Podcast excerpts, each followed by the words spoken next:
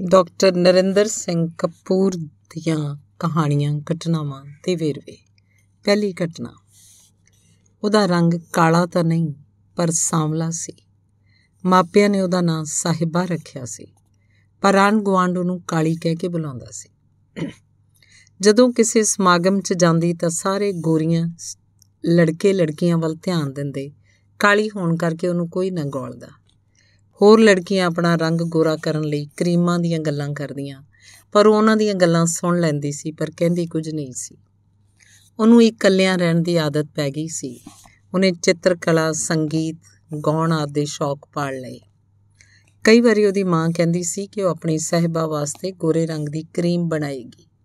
ਸਹਿਬਾ ਸੋਚਦੀ ਰਹਿੰਦੀ ਕਿ ਪਤਾ ਨਹੀਂ ਉਹ ਕਰੀਮ ਕਦੋਂ ਬਣੇਗੀ। ਜਦੋਂ ਵੀ ਜਦੋਂ ਵੀ ਮਾਂ ਵਧੇਰੇ ਰੁੱਝੀ ਹੁੰਦੀ, ਸਹਿਬਾ ਸੋਚਦੀ ਕਿ ਮਾਂ ਉਸ ਵਾਸਤੇ ਕਰੀਮ ਬਣਾ ਰਹੀ ਸੀ। ਮਾਂ ਸਹਿਬਾ ਦਾ ਬੜਾ ਧਿਆਨ ਰੱਖਦੀ ਸੀ। ਕਾਲੀ ਬੜੀ ਤਿੱਖੀ ਸੀ ਤੇ ਉਹ ਹਰ ਇਮਤਿਹਾਨ 'ਚ, ਹਰ ਮੁਕਾਬਲੇ 'ਚ ਅਵਲ ਆਉਂਦੀ ਸੀ, ਪਰ ਉਹਨੂੰ ਆਪਣਾ ਰੰਗ ਪਸੰਦ ਨਹੀਂ ਸੀ। ਜਦੋਂ ਕਾਲਜ ਦਾਖਲ ਹੋ ਗਈ ਤਾਂ ਉੱਥੇ ਵੀ ਹਰ ਕੰਮ 'ਚ ਅਵਲ ਆਉਣ ਕਰਕੇ ਤੇ ਉਹਦੇ ਸਹਿਯੋਗੀ ਸੁਭਾਅ ਕਰਕੇ ਉਹਨੂੰ ਕਾਲੀ ਨਹੀਂ, ਬਲੈਕੀ ਵੀ ਨਹੀਂ, ਮਿਸ ਸਾਂਵਲੀ ਕਿਹਾ ਜਾਣ ਲੱਗ ਪਿਆ। ਜਦੋਂ ਯੂਨੀਵਰਸਿਟੀ 'ਚ ਦਾਖਲ ਹੋਈ ਤਾਂ ਉਹਦੇ ਕਾਰਜਾਂ ਦਾ ਘੇਰਾ ਹੋਰ ਵਿਸ਼ਾਲ ਹੋ ਗਿਆ। ਉਹ ਹਰ ਪ੍ਰੀਖਿਆ ਤੇ ਮੁਕਾਬਲੇ 'ਚ ਅਵਲ ਆਉਣ ਲੱਗ ਪਈ। ਉਹਦੀ ਲਿਖਾਈ ਬੜੀ ਸੋਹਣੀ ਸੀ। ਉਹਦੀ ਪੇਸ਼ਕਾਰੀ ਪ੍ਰਭਾਵਸ਼ਾਲੀ ਹੁੰਦੀ ਸੀ। ਹੁਣ ਸਾਰੇ ਉਹਨੂੰ ਸਾਹਿਬਾ ਕਹਿੰਦੇ ਸਨ।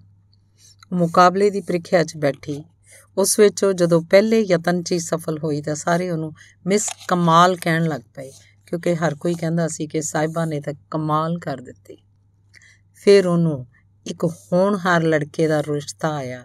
ਬਣਨ ਵਾਲੀ ਸੱਸ ਨੇ ਕਿਹਾ, ਸਾਹਿਬਾ ਤਾਂ ਹੀਰੇ ਵਾਂਗ ਚਮਕਦੀ ਹੈ ਜਦੋਂ ਉਹਦੀ ਮੰਗਣੀ ਹੋ ਰਹੀ ਸੀ, ਤਾਂ ਉਹਦੀ ਮਾਂ ਦੀਆਂ ਅੱਖਾਂ 'ਚੋਂ ਖੁਸ਼ੀ ਦੇ ਦੋ ਹੰਝੂ ਡਿੱਗੇ।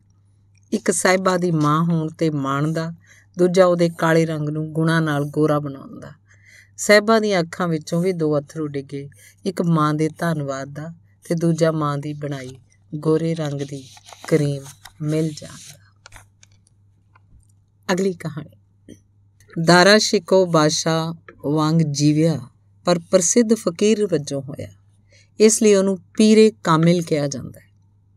ਉਹਦੀ ਮੌਤ ਤੇ ਅੱਲਾ ਨੇ ਉਹਨੂੰ ਸਦੀਵੀ ਬਾਦਸ਼ਾਹੀ ਬਖਸ਼ੀ ਸੀ।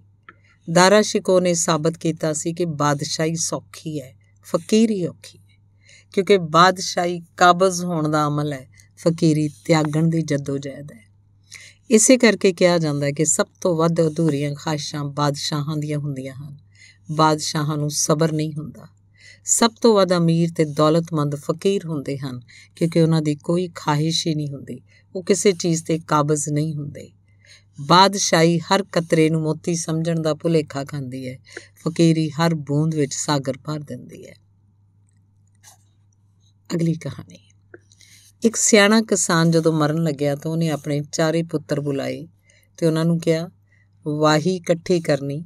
ਜਦੋਂ ਫਸਲ ਆਵੇ ਤਾਂ ਹਰ ਕੋਈ ਪਹਿਲਾਂ ਆਪਣੇ ਭਰਾ ਦਾ ਕੋਠਾ ਭਰੇ, ਆਪਣੇ ਘਰ ਫਸਲ ਬਾਅਦ ਵਿੱਚ ਲਿਆਵੇ। ਮੇਰੀ ਸਿੱਖਿਆ ਤੇ ਚੱਲੋਗੇ ਤਾਂ ਸੁਖੀ ਰਹੋਗੇ। ਇਹ ਕਹਿ ਕੇ ਕਿਸਾਨ ਮਰ ਗਿਆ। ਚਾਰੇ ਭਰਾ ਵਾਹੀ 'ਚ ਜੁਟ ਗਏ। ਫਸਲ ਬੀਜੀ, ਸਿੰਜੀ, ਪਾਲੀ, ਵਾਢੀ ਦਾ ਵੇਲਾ ਆ ਗਿਆ। ਜਦੋਂ ਬੋਲ ਬਣ ਗਿਆ ਤਾਂ ਕਣਕ ਘਰ ਢੋਣ ਲੱਗਿਆ ਉਹਨਾਂ ਦੇ ਪਿਤਾ ਦੀ ਕਹੀ ਗੱਲ ਯਾਦ ਰੱਖੀ। ਜਿਹੜਾ ਬੋਰੀ ਲਿਆਵੇ, ਦੂਜੇ ਦੇ ਕੋਠੇ 'ਚ ਢੋਈ ਜਾਵੇ, ਸਾਰੇ ਕੋਠੇ ਭਰ ਗਏ, ਪਰ ਬੋਹਲ ਉਹਨੇ ਦਾ ਉਹਨਾਂ ਮੁੱਕਣ 'ਚ ਹੀ ਨਾ ਆਵੇ। ਬੜੇ ਹੈਰਾਨ ਹੋਏ, ਅਸਮਾਨ ਵੱਲ ਵੇਖਣ ਲੱਗੇ, ਜਿਵੇਂ ਪਿਤਾ ਨੂੰ ਕੁਝ ਪੁੱਛਣਾ ਹੋਵੇ।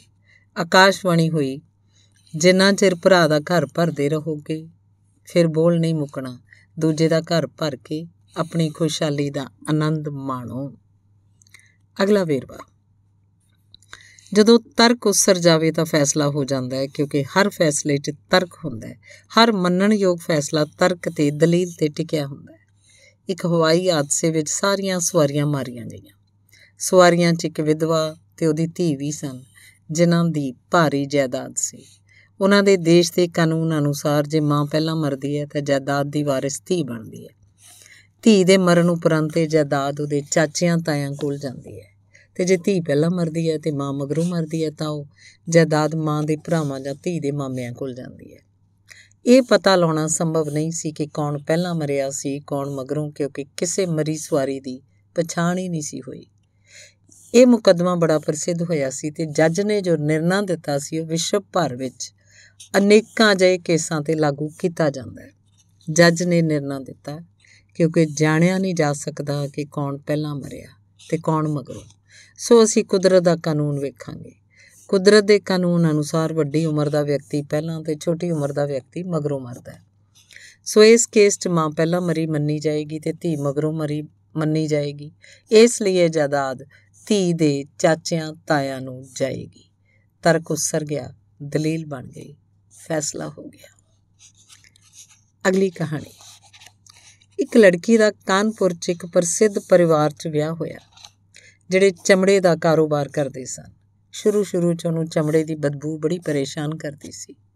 ਜਦੋਂ ਪੇਕੇ ਆਈ ਤਾਂ ਉਹਨੇ ਮਾਪਿਆਂ ਨੂੰ ਸ਼ਿਕਾਇਤ ਕੀਤੀ ਕਿ ਚਮੜੇ ਦੀ ਬਦਬੂ ਕਾਰਨ ਉਹ ਉੱਥੇ ਨਹੀਂ ਰਹਿ ਸਕਦੀ। ਸਿਆਣੇ ਤੇ ਤਜਰਬੇਕਾਰ ਪਿਤਾ ਨੇ ਕਿਹਾ, ਕੁਝ ਚਿਰ ਹੋਰ ਰਹਿ ਕੇ ਵੇਖ ਲੈ। ਜੇ ਬਦਬੂ ਦੀ ਪਰੇਸ਼ਾਨੀ ਜਾਰੀ ਰਹੀ ਤਾਂ ਕੋਈ ਹੋਰ ਬੰਦੋਬਸਤ ਕਰਾਂਗੇ। ਪਰ ਬਦਬੂ ਹਟਾਉਣ ਦਾ ਇੱਕ ਇੱਕ ਸੌਖਾ ਢੰਗ ਇਹ ਹੈ ਕਿ ਤੂੰ ਸਾਰੇ ਘਰ ਨੂੰ ਸਾਫ਼ ਸੁਥਰਾ ਰੱਖਿਆ ਕਰ। ਲਗਭਗ 6 ਮਹੀਨੇ ਮਗਰੋਂ ਜਦੋਂ ਧੀ ਫੇਰ ਪੇਕੇ ਆਈ ਤਾਂ ਉਹਨੇ ਖੁਸ਼ੀ ਨਾਲ ਕਿਹਾ, ਬਦਬੂ, ਘਟ ਗਈ ਹੈ ਪਰ ਪੂਰੀ ਤਰ੍ਹਾਂ ਮੁੱਕੀ ਨਹੀਂ। ਪਿਤਾ ਨੇ ਫੇਰ ਕਿਹਾ, ਸਫ਼ਾਈ ਰੱਖਿਆ ਕਰ ਤੇ ਧੂਪ, ਅਗਰਬੱਤੀ ਵੀ ਵਰਤਿਆ ਕਰ। ਧੀ ਨੇ ਘਰ ਨੂੰ ਸਾਫ਼ ਰੱਖਣ ਤੇ ਆਪ ਸਫ਼ਾਈ ਰੱਖਣ ਦਾ ਉਪਰਾਲਾ ਜਾਰੀ ਰੱਖਿਆ। ਜਦੋਂ ਉਹਨੂੰ ਚਮੜੇ ਦੀ ਗੰਧ ਬਰਦਾਸ਼ਤ ਕਰਨ ਦੀ ਆਦਤ ਪੈ ਗਈ ਤਾਂ ਉਹਨੇ ਸਹੁਰਿਆਂ ਨੂੰ ਕਹਿਣਾ ਆਰੰਭ ਕੀਤਾ ਕਿ, ਤੁਹਾਡੇ ਘਰ 'ਚ ਤਾਂ ਚਮੜੇ ਦੀ ਬਦਬੂ ਆਉਂਦੀ ਸੀ, ਜਿਹੜੀ ਮੈਂ ਹੀ ਸਫ਼ਾਈ ਰੱਖ ਰੱਖ ਕੇ ਦੂਰ ਕੀਤੀ ਹੈ ਅਗਲਾ ਵੇਰਵਾ। ਜਿਸ ਨੂੰ ਅਸੀਂ ਆਦਰਸ਼ ਵਿਅਕਤੀ ਮੰਨਦੇ ਹਾਂ, ਉਹਨੂੰ ਮਿਲਣ ਨਾਲ ਸਾਡਾ ਭਰਮ ਟੁੱਟ ਜਾਂਦਾ ਹੈ। ਹਰ ਕੋਈ ਹੁੰਦਾ ਸਧਾਰਨ ਹੈ। ਅਸੀਂ ਉਹਨੂੰ ਵਿਸ਼ੇਸ਼ ਬਣਾਇਆ ਹੁੰਦਾ ਹੈ। ਅਮਰੀਕਾ ਦੇ ਹਾਲੀਵੁੱਡ ਵਿੱਚ ਐਕਟਰ ਆਮ ਵਿਅਕਤੀਆਂ ਵਾਂਗ ਵਿਚਰਦੇ ਹਨ। ਇੱਕ ਵਾਰੀ ਦੋ ਸਹੇਲੀਆਂ ਇੱਕ ਕਾਫੀ ਹਾਊਸ 'ਚ ਬੈਠੀਆਂ ਸੀ। ਕੁਝ ਫਾਸਲੇ ਤੇ ਇੱਕ ਹੋਰ ਮੇਜ਼ ਤੇ ਇੱਕ ਐਕਟਰ ਆ ਕੇ ਬਹਿ ਗਿਆ। ਉਹ ਐਕਟਰ ਉਹਨਾਂ ਦੋਹਾਂ 'ਚੋਂ ਇੱਕ ਸਹੇਲੀ ਦਾ ਆਦਰਸ਼ ਸੀ। ਉਹਨੂੰ ਕੱਲਿਆਂ ਬੈਠਿਆਂ ਵੇਖ ਕੇ ਇੱਕ ਸਹੇਲੀ ਨੇ ਉਸ ਐਕਟਰ ਦੀ ਉਪਾਸ਼ਕ ਆਪਣੀ ਸਹੇਲੀ ਨੂੰ ਕਿਹਾ, ਜਾ ਜਾ ਕੇ ਉਹਨੂੰ ਮਿਲ ਲੈ। ਉਂਝ ਤੂੰ ਹਰ ਵੇਲੇ ਉਹਦੀਆਂ ਗੱਲਾਂ ਕਰਦੀ ਰਹਿਨੀ ਹੈ ਉਹ ਕੱਲਾ ਜਾ ਮਿਲ ਲੈ। ਸਹੇਲੀ ਨੇ ਕਿਹਾ, ਨਹੀਂ, ਮੈਂ ਉਹਨੂੰ ਨਹੀਂ ਮਿਲਣਾ। ਮੈਂ ਤਾਂ ਉਹਨੂੰ ਦੇਵਤਾ ਸਮਝਦੀ ਆ। ਤੇ ਜੇ ਮੈਂ ਮਿਲਣ ਚਲੀ ਗਈ ਤਾਂ ਉਹ ਦੇਵਤੇ ਦੀ ਥਾਂ ਮਨੁੱਖ ਬਣ ਜਾਏਗਾ। ਅਗਲੀ ਘਟਨਾ। ਮਾਨਵਤਾ ਦੇ ਨਾਇਕ ਲੰਮਾ ਜੀਵਨ ਨਹੀਂ ਜਿਉਂਦੇ। ਇਹ ਸਿਕੰਦਰ ਵਾਂਗ ਜਵਾਨੀ 'ਚ ਮਰ ਜਾਂਦੇ ਹਨ, ਸੀਜ਼ਰ ਵਾਂਗ ਕਤਲ ਕੀਤੇ ਜਾਂਦੇ ਹਨ, ਗੁਰੂ ਗੋਬਿੰਦ ਸਿੰਘ ਵਾਂਗ ਧੋਖੇ ਨਾਲ ਮਾਰੇ ਜਾਂਦੇ ਹਨ, ਨੈਪੋਲੀਅਨ ਵਾਂਗ ਕੈਦ 'ਚ ਗੁਜ਼ਰ ਜਾਂਦੇ ਹਨ, ਭਗਤ ਸਿੰਘ ਵਾਂਗ ਫਾਂਸੀ ਲਾਏ ਜਾਂਦੇ ਹਨ। ਲੰਮਾ ਜੀਵਨ ਇਹ ਲੋਕਾਂ ਦੇ ਚੇਤਿਆਂ 'ਚ ਜਿਉਂਦੇ ਅਗਲੀ ਘਟਨਾ। ਹਰ ਸੱਭਿਆਚਾਰ ਵਿੱਚ ਮੁੱਖ ਰਸਮਾਂ ਤਿੰਨ ਮਹੱਤਵਪੂਰਨ ਮੌਕਿਆਂ ਨਾਲ ਸੰਬੰਧਿਤ ਹੁੰਦੀਆਂ ਹਨ, ਜਨਮ, ਵਿਆਹ ਤੇ ਮੌਤ। ਜੇ ਕਿਸੇ ਨਵੇਂ ਸਮਾਜ ਸੱਭਿਆਚਾਰ ਨੂੰ ਜਾਣਨਾ, ਸਮਝਣਾ ਹੋਵੇ ਤਾਂ ਵੇਖੋ, ਇਹਨਾਂ ਤਿੰਨ ਮੌਕਿਆਂ ਤੇ ਕੀ ਤੇ ਕਿਵੇਂ ਕੀਤਾ ਜਾਂਦਾ ਹੈ। ਰਸਮ ਕੋਈ ਹੋਵੇ, ਉਹਦੇ ਅੰਤਰੀ ਅਰਥ ਛੁਪੇ ਹੁੰਦੇ ਹਨ। ਪੰਜਾਬ ਵਿੱਚ ਵਿਸ਼ੇਸ਼ ਕਰਕੇ ਵਿਆਹ ਦੀਆਂ ਰਸਮਾਂ ਉੱਤੇ ਮੁਗਲ ਰਾਜ ਦਾ ਪ੍ਰਭਾਵ ਪ੍ਰਤੱਖ ਹੈ। ਨਜ਼ਰਾਨਾ, ਜੁਰਮਾਨਾ, ਹਰਜਾਨਾ, ਤਹਿਖਾਨਾ, ਮੁਗਲ ਹਕੂਮਤ ਦੇ ਚਾਰ ਨੇਮ ਸਨ। ਵਿਆਹ ਸਮੇਂ ਇੱਕ ਰਾਜਾ ਦੂਜੇ ਰਾਜੇ ਤੇ ਹਮਲਾ ਕਰਦਾ ਹੈ। ਬੈਂਡ ਵਾਜਾ ਨਗਾਰਾ ਹੈ ਸੇਰੇ ਵਾਲਾ ਲਾੜਾ ਰਾਜਕੁਮਾਰ ਹੈ। ਕਲਗੀ ਉਹਦੇ ਰੁਤਬੇ ਦਾ ਪ੍ਰਤੀਕ ਹੈ। ਉਹਨੇ ਤਲਵਾਰ ਪਹਿਨੀ ਹੋਈ ਹੈ, ਬਰਾਤੀ ਉਹਦੇ ਫੌਜੀ ਹਨ। ਇਹ ਸਾਰਾ ਕੁਝ ਹਮਲੇ ਦਾ ਜਾਂ ਯੁੱਧ 'ਚ ਜਾਣ ਵਾਲਾ ਦ੍ਰਿਸ਼ ਹੈ। ਲਾੜਾ ਘੋੜੀ ਤੇ ਇਸ ਲਈ ਬੈਠਦਾ ਕਿਉਂਕਿ ਘੋੜੀ ਤੇ ਪੂਰਨ ਭਾਂਤ ਤੰਦਰੁਸਤ ਵਿਅਕਤੀ ਹੀ ਬੈਠ ਸਕਦਾ ਹੈ। ਜੇ ਕਿਸੇ ਦੇ ਮੋਢੇ, ਗੋਡੇ, ਬਾਹ, ਲੱਤ, ਕੂਣੀ, ਗੁੱਟ, ਪਿੱਠ, ਛਾਤੀ ਆਦ ਵਿੱਚ ਕੋਈ ਨੁਕਸ ਹੋਏਗਾ, ਉਹ ਘੋੜੀ ਘੋੜੇ ਤੇ ਨਹੀਂ ਬੈਠ ਸਕੇਗਾ। ਇਸੇ ਕਰਕੇ ਕਹਿੰਦੇ ਹਨ ਉਹ ਦਿਨ ਡੁੱਬਾ ਜਦ ਘੋੜੀ ਚੜਿਆ ਕੁੱਬਾ ਰਾਜਾ ਜਾਂ ਰਾਜਕੁਮਾਰ ਜਿੱਤ ਦੀ ਭਾਵਨਾ ਨਾਲ ਰਵਾਨਾ ਹੁੰਦਾ ਹੈ। ਅੱਗੇ ਲੜਕੀ ਦਾ ਪਿਤਾ ਵੀ ਰਾਜਾ ਹੈ। ਇਸ ਰਾਜੇ ਸਾਹਮਣੇ ਦੋ ਵਿਕਲਪ ਹਨ, ਜਾਂ ਯੁੱਧ ਕਰੇ ਜਾਂ ਈਨ ਮੰਨੇ। ਲੜਕੀ ਦਾ ਰਾਜਾ ਪਿਤਾ ਉਹਦੇ ਸੰਗੀ ਸਾਥੀ ਈਨ ਮੰਨਣ ਦੀਆਂ ਰਸਮਾਂ ਨਿਭਾਉਂਦੇ ਐ ਤੇ ਸੰਧੀ ਵਾਲੀ ਨੀਤੀ ਅਪਣਾਉਂਦੇ ਐ ਈਨ ਮੰਨਣ ਵਾਲਾ ਰਾਜਾ ਸਬੰਧ ਪੱਕੇ ਕਰਨ ਲਈ ਆਪਣੀ ਸਭ ਤੋਂ ਕੀਮਤੀ ਤੇ ਪਿਆਰੀ ਚੀਜ਼ ਧੀ ਦਾ ਡੋਲਾ ਤੋਹਫੇ ਵਜੋਂ ਦਿੰਦਾ ਹੈ। ਸਪਸ਼ਟ ਹੋ ਜਾਂਦਾ ਹੈ ਕਿ ਕਲਗੀ ਸਜਾ ਕੇ ਤਲਵਾਰ ਪਹਿਨ ਕੇ ਆਇਆ ਰਾਜਕੁਮਾਰ ਆਪਣੇ ਉਦੇਸ਼ 'ਚ ਸਫਲ ਹੋਇਆ ਰਿਸ਼ਤੇਦਾਰ ਸ਼ਗਨ ਰਾਈ ਨਜ਼ਰਾਨਾ ਭੇਟ ਕਰਦੇ ਐ ਦਾਜ ਰਹੀ ਉੱਥੇ ਤੱਕ ਪਹੁੰਚਣ ਦੇ ਕਸ਼ਟ ਕਰਨ ਦਾ ਹਰ ਜਾਨਾ ਭੇਟ ਕੀਤਾ ਜਾਂਦਾ ਹੈ। ਜੁਰਮਾਨੇ ਤੇ ਤਹਿਖਾਨੇ ਦੀ ਲੋੜ ਤਾਂ ਹੀ ਪੈਣੀ ਸੀ ਜੇ ਧੀ ਦਾ ਰਾਜਾ ਪਿਤਾ ਵਿਰੋਧ ਕਰਦਾ, ਯੁੱਧ ਕਰਦਾ। ਜੇਤੂ ਫੌਜ ਜਸ਼ਨ ਮਨਾਉਂਦੀ ਹੈ, ਖਾਣ ਪੀਣ, ਨਾਚ ਗਾਣਾ ਹੁੰਦਾ ਹੈ। ਜੇਤੂ ਧਿਰ ਦੀ ਹਰ ਚੀਜ਼ ਤੇ ਜੇਤੂ ਧਿਰ ਦੇ ਹਰ ਵਿਅਕਤੀ ਦਾ ਦਰਜਾ। ਲੜਕੀ ਵਾਲੀ ਹਰ ਚੀਜ਼ ਹਰ ਵਿਅਕਤੀ ਨਾਲੋਂ ਉੱਚਾ ਸਮਝਿਆ ਜਾਂਦਾ ਹੈ। ਲੜਕੇ ਦੇ ਪਿਤਾ ਦਾ ਦਰਜਾ ਲੜਕੀ ਦੇ ਪਿਤਾ ਨਾਲੋਂ ਉੱਚਾ ਹੈ। ਲੜਕੇ ਦੀ ਮਾਂ ਦੀ, ਮਾਂ ਦਾ ਦਰਜਾ ਲੜਕੀ ਦੀ ਮਾਂ ਨਾਲੋਂ, ਦੇਵਰ ਦਾ ਦਰਜਾ ਸਾਲੇ ਨਾਲੋਂ, ਨਨਾਣ ਦਾ ਦਰਜਾ ਸਾਲੀ ਨਾਲੋਂ ਉੱਚਾ ਮੰਨਿਆ ਜਾਂਦਾ ਹੈ। ਵਿਆਹ ਇੱਕ ਪਰੰਪਰਾਗਤ ਕਾਰਜ ਹੈ। ਇਸ 'ਚ ਪਰੰਪਰਾ ਦਾ ਬੋਲਬਾਲਾ ਹੁੰਦਾ ਹੈ। ਇਹਦੀਆਂ ਰਸਮਾਂ ਦੇ ਪ੍ਰਤੱਖ ਅਰਥ ਹੋਰ ਹਨ, ਗੁੱਝੇ ਅਰਥ ਹੋਰ ਹਨ। ਅਗਲੀ ਘਟਨਾ। ਸ਼ਰਾਬ ਪੀਣ ਸਮੇਂ ਸ਼ਰਾਬੀ ਸ਼ਰਾਬ ਦੇ ਗਲਾਸ ਕਿਉਂ ਟਕਰਾਉਂਦੇ ਹਨ? ਮਨੁੱਖੀ ਸਰੀਰ ਦੇ ਪੰਜ ਇੰਦਰੇ ਹਨ। ਸ਼ਰਾਬੀ ਇਹਨਾਂ ਪੰਜਾਂ ਰਾਹੀਂ ਸ਼ਰਾਬ ਦਾ ਆਨੰਦ ਮਾਣਦੇ ਹਨ।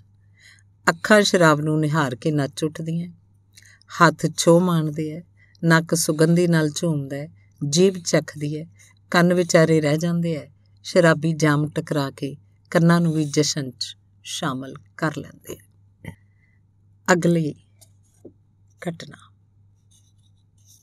ਇਹ ਭੁਲੇਖਾ ਕਿ ਵਿਦੇਸ਼ਾਂ 'ਚ ਰਹਿ ਰਹੇ ਭਾਰਤੀ ਬੜਾ ਸੌਖਾ ਜੀਵਨ ਬਿਤਾਉਂਦੇ ਆ ਉੱਥੇ ਹਰ ਕਿਸੇ ਨੂੰ ਕੰਮ ਕਰਨਾ ਪੈਂਦਾ ਹਰ ਮਹੀਨੇ ਭਾਂਤ-ਭਾਂਤ ਦੇ ਬਿੱਲ ਖੂਹ ਦੀਆਂ ਟਿੰਡਾਂ ਵਾਂਗ ਆਈ ਜਾਂਦੇ ਆ ਜਿਨ੍ਹਾਂ ਦੀ ਅਦਾਇਗੀ ਕਰਨ ਲਈ ਸਖਤ ਕੰਮ ਹੀ ਨਹੀਂ ਕਰਨਾ ਪੈਂਦਾ, ਭੰਬੀਰੀ ਵਾਂਗ ਘੁੰਮਣਾ ਵੀ ਪੈਂਦਾ ਕਿਉਂਕਿ ਇਹ ਮੁਲਕ ਖੁਸ਼ਹਾਲ ਹਨ।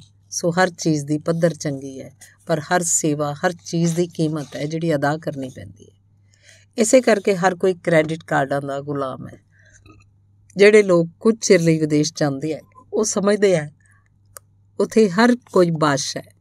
ਵਿਦੇਸ਼ ਦੀ ਜ਼ਿੰਦਗੀ ਦੀ ਅਸਲੀਅਤ ਉਸ ਦੇਸ਼ ਦਾ ਪਰਮਾਨੈਂਟ ਰੈਜ਼ੀਡੈਂਟ ਬਣਨ ਤੇ ਹੀ ਪਤਾ ਲੱਗਦਾ ਹੈ।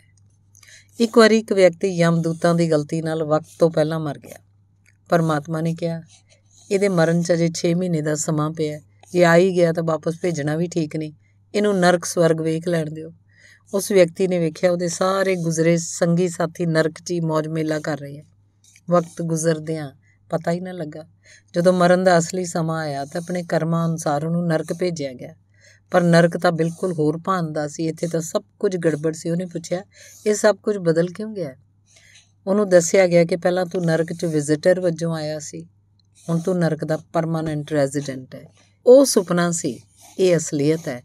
ਅੰਤਰ ਤਾਂ ਹੋਣਾ ਹੀ ਸੀ। ਧੰਨਵਾਦ।